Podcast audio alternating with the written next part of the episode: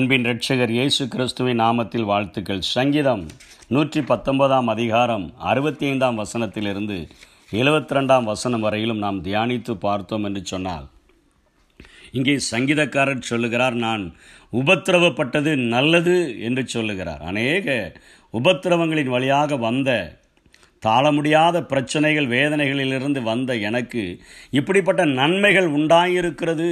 நீர் என்னுடைய வாழ்வின் பங்காக வந்தபடினாலே இப்படிப்பட்ட ஆசீர்வாதங்களை நான் பெற்றிருக்கிறேன் என்பதை இந்த வசனங்களிலே எட்டு வசனங்களிலும் அவர் குறிப்பிடுகிறதை பார்க்கிறோம்.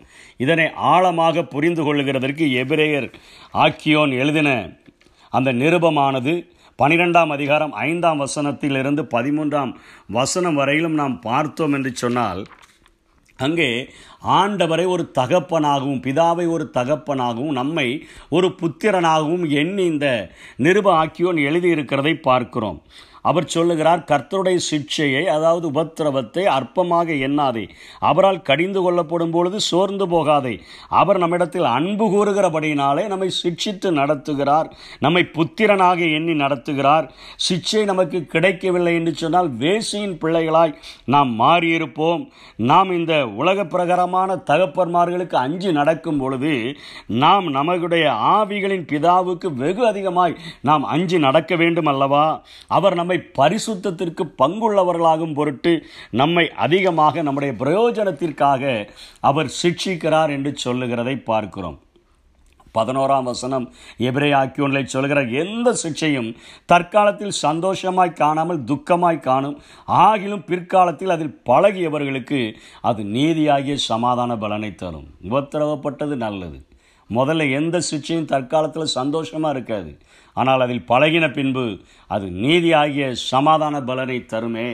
அதைத்தான் இங்கே சங்கீதக்காரன் தன்னுடைய வாழ்விலே உணர்ந்தவராக அங்கே அநேக காரியங்களை வெளிப்படுத்துகிறதை பார்க்கிறோம். அதை ஆழமாக புரிந்து கொள்ளும்படியாக ஒரு வ ஒரு சம்பவத்தை நடந்த ஒரு சம்பவத்தை நாம் பார்த்தோம் என்று சொன்னால் நமக்கு இது மிக தெளிவாக புரிந்துவிடும். ஒரு தகப்பனுக்கு ஒரு அருமையான ஒரு மகன் இருந்தார். தகப்பன் ரிட்டையர்ட் ஆகிவிட்டார். அவர் வீட்டில் இருக்கும் பொழுது தன்னுடைய வாலிப மகனை அடிக்கடி அவர் தொந்தரவு செய்து கொண்டே இருப்பார். படுக்கையில் எழும்பும் பொழுது அவன் தன்னுடைய பெட்ஷீட்டை மடித்து வைக்கவில்லை என்று சொன்னால் தன்னுடைய பில்லோவை அவன் ஒதுங்க வைக்கவில்லை என்று சொன்னால் அதிலே சத்தம் விடுவார்.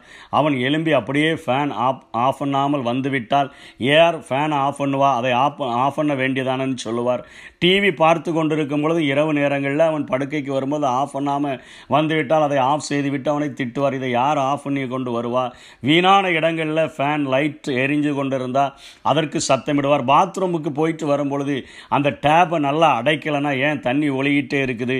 இப்படி ஒவ்வொரு காரியங்களை செய்யும்போது வாலிப பையனான அவனுக்கு அத்தனையாய் வேதனையாக இருக்கும். அப்பா ரிட்டையர்டான ஆன பிறகு வீட்டில் கிடந்து கொண்டு ரொம்ப தொந்தரவு செய்கிறாரையா ஒவ்வொரு அசைவுகளையும் ஒவ்வொரு காரியங்களுக்கும் எனக்கு கமெண்ட் கொடுத்து கொண்டே இருக்கிறார் அப்படின்னு சொல்லி மிகவும் வேதனைப்பட்டவனாக இருந்தான். அநேக இன்டர்வியூகள் அட்டன் பண்ணான். அவனுக்கு வேலை கிடைக்காம இருந்துச்சு.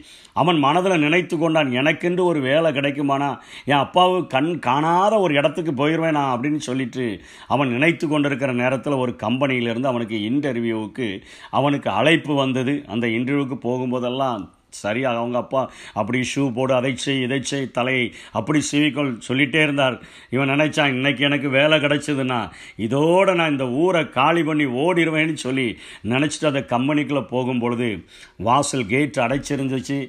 திறந்து விடுகிறதற்கு யாரும் இல்லை. இவனே கதவை திறந்தான். உள்ளே எட்டி பார்த்தான். வாட்ச்மேன் யாரும் இல்லை. அங்கே ஒரு டேப்பில் தண்ணி ஒழுகி கொண்டிருந்தது. இவன் சுற்றுமுற்றும் பார்த்தான் யார்ட்டையாவது சொல்லலான்னு சொல்லி இல்லை இவனே போய் அந்த பைப்பில் உள்ள அந்த தண்ணீரை அவன் அடைத்து சரி செய்தான். வழியில் தண்ணி பாய்ப்பதற்கு பயன்படுத்தப்பட்ட அந்த பைப்பு கிடந்தது.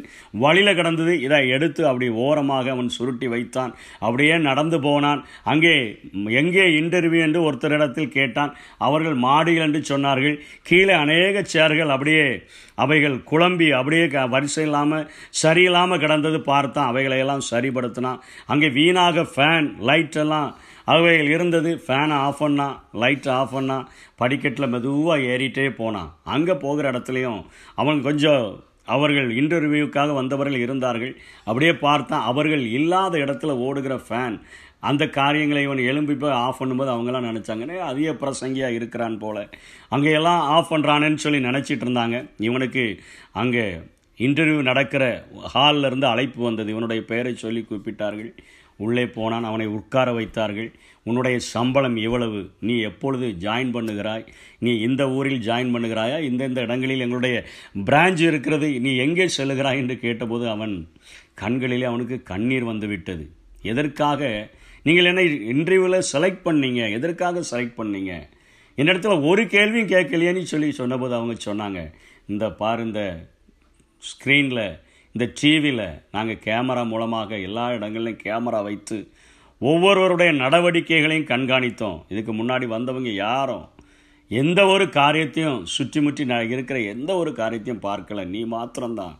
நீ கேட்டு திறந்த நேரத்திலிருந்து மேலே வர வரைக்கும் இருந்த எல்லா வீணான காரியங்களையும் நீ சரிபடுத்திட்டு மேலே வந்திருக்கிறா இப்படிப்பட்ட ஆள் தான் எங்கள் கம்பெனிக்கு தேவை. அதனால் உன்னிடத்துல ஒரு கேள்வியும் கேட்காம நாங்கள் உன்னை செலக்ட் பண்ணுகிறோம். நீ எங்கே ஜாயின் பண்ணுகிறாய் என்று சொன்னபோது அவன் சொல்லிட்டான் நான் இந்த ஊர்லேயே ஜாயின் பண்ணுகிறேன்னு சொல்லிட்டு.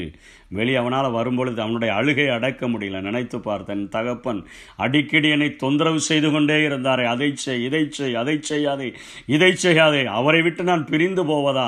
அவரால் தான் எனக்கு இன்னைக்கு என்னுடைய தகுதியினால் என் படிப்பினால் எனக்கு இந்த வேலை கிடைக்கல. அவரால் இந்த வேலை கிடைச்சிருக்கிறபடியினால காலம் முழுவதும் அவரோடு கூட இருந்து அவரை நான் காப்பாற்ற விரும்புகிறேன் என்று சொல்லி வீட்டிற்கு வந்தபொழுது நின்ற தகப்பனை பார்த்து ஓடி போய் கட்டி கொண்டு அவரை முத்தம் செய்த ஆளுதான். அப்பா அவங்களை நான் தவறதாளாக நான் புரிந்து கொண்டு விட்டேன்.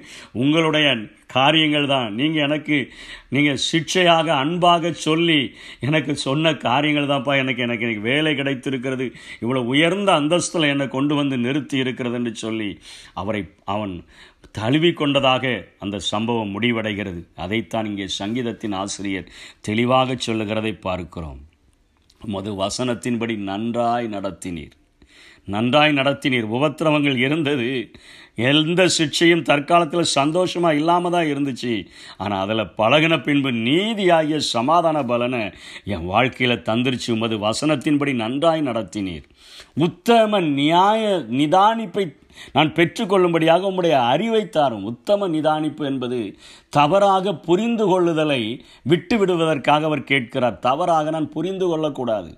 எந்த சிக்ஷையையும் நான் தவறாக புரிந்து கொள்ளக்கூடாது. உம்முடைய பிள்ளைகள் உடைய வசனத்தின் அருகில் வாழ வேண்டும் என்று சொல்லி நீர் விரும்பி சிக்ஷிக்கிறீரே அதை நான் ஏற்றுக்கொள்ள வேண்டும். மூன்றாவது சொல்லுகிறார் உபத்திரவப்பட்டதற்கு மு படுவதற்கு முன்பாக நான் வழிதப்பி நடந்தேன் என்று சொல்லுகிறார். இப்பொழுது உம்முடைய வசனத்தை காத்து நடக்கிறேன் என்று சொல்லுகிறார். வழிதப்பி நான் நடந்து கொண்டிருந்தேன். இப்போ உம்முடைய வசனத்தின்படி நான் காத்து நடக்கிறேன். நீர்தான் என்னுடைய வாழ்வில் நல்லவரும் நன்மை செய்கிறவருமாய் இருக்கிறீர். உமது உமது பிரமாணங்களை இன்னும் எனக்கு போதிங்கன்னு சொல்லி கேட்குறாரு. முழு இருதயத்தோடு உடைய கட்டளைகளையும் நான் கை கொள்வேன் உம்முடைய வேதத்தை நான் மனமகிழ்ச்சியோடு கற்றுக்கொள்வேன். கடமைக்காக அல்ல மனமகிழ்ச்சி நம்முடைய வேதத்தில் மனமகிழ்ச்சியாக இருக்கிறேன். நான் உபத்திரவப்பட்டது நல்லது மது பிரமாணங்களை கற்றுக்கொள்கிறேன் இப்போ நான் சொல்ல முடியும் ஆண்டவரே அநேகம் ஆயிரம் பொன் வெள்ளியை பார்க்கிலும் நீர் விளம்பின வேதமே நலம்.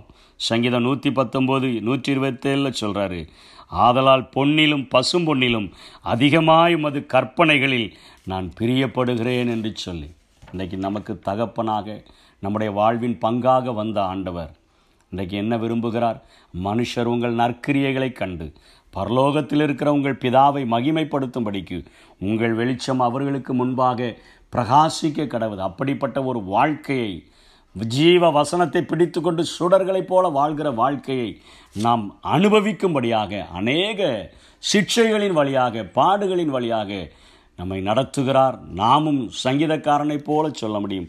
நீர் என்னை நன்றாய் நடத்தினீர். நான் உபத்திரவப்பட்டது நல்லது என்று சொல்லி நம்முடைய வாழ்க்கையில் நாமும் அறிக்கையிட்டு அவருடைய சந்தோஷத்தை நிறைவாக்குகிறவர்களாக இந்த பூமியில் நாம் வாழ முடியும். அப்படிப்பட்ட கிருபைகளை தேவன் நமக்கு தந்தருள்வாராக.